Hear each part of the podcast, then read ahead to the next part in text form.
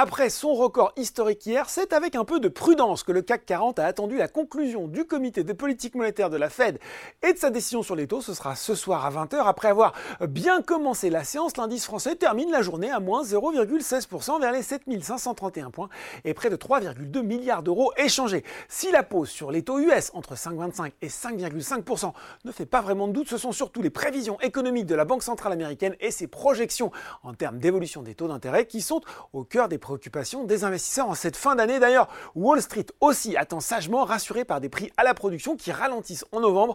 Le Dow Jones n'est pas très loin de son seuil d'équilibre à 17h45, quand le Nasdaq grimpe de plus 0,2%. À noter le rebond du pétrole, plus 1,3% à un peu plus de 74 dollars le baril de Brent. Du côté des valeurs en hausse à Paris, eh bien c'est Arkema qui avait la bonne formule pour grimper sur le SBF 120. C'est un petit peu grâce aussi à UBS, le bureau d'analyse de la Banque suisse, qui a relevé sa recommandation sur le titre de neutre à achat avec un objectif de cours porté lui de 95 à 120 euros. Derrière Solution 30 aussi s'apprécie, l'entreprise a confirmé son objectif d'atteindre un chiffre d'affaires supérieur à 1 milliard d'euros cette année. Elle a même annoncé son ambition d'une marge brute d'exploitation à deux chiffres. Carmila et Soprasteria sont également bien orientés. Puis sur le CAC 40, Engie, Coiffe et Silor Luxotica sur le poteau, le groupe d'énergie qui a annoncé la signature avec le gouvernement belge d'un accord définitif portant sur le prolongement de la durée de vie de ses réacteurs nucléaires Tihange 3 et d'OL 4. Du côté des valeurs en baisse, à l'image d'autres groupes européens, Carrefour recule, il est présent en Argentine et il est pénalisé par la situation dans le pays. Fraîchement élu, Javier Milei a dévoilé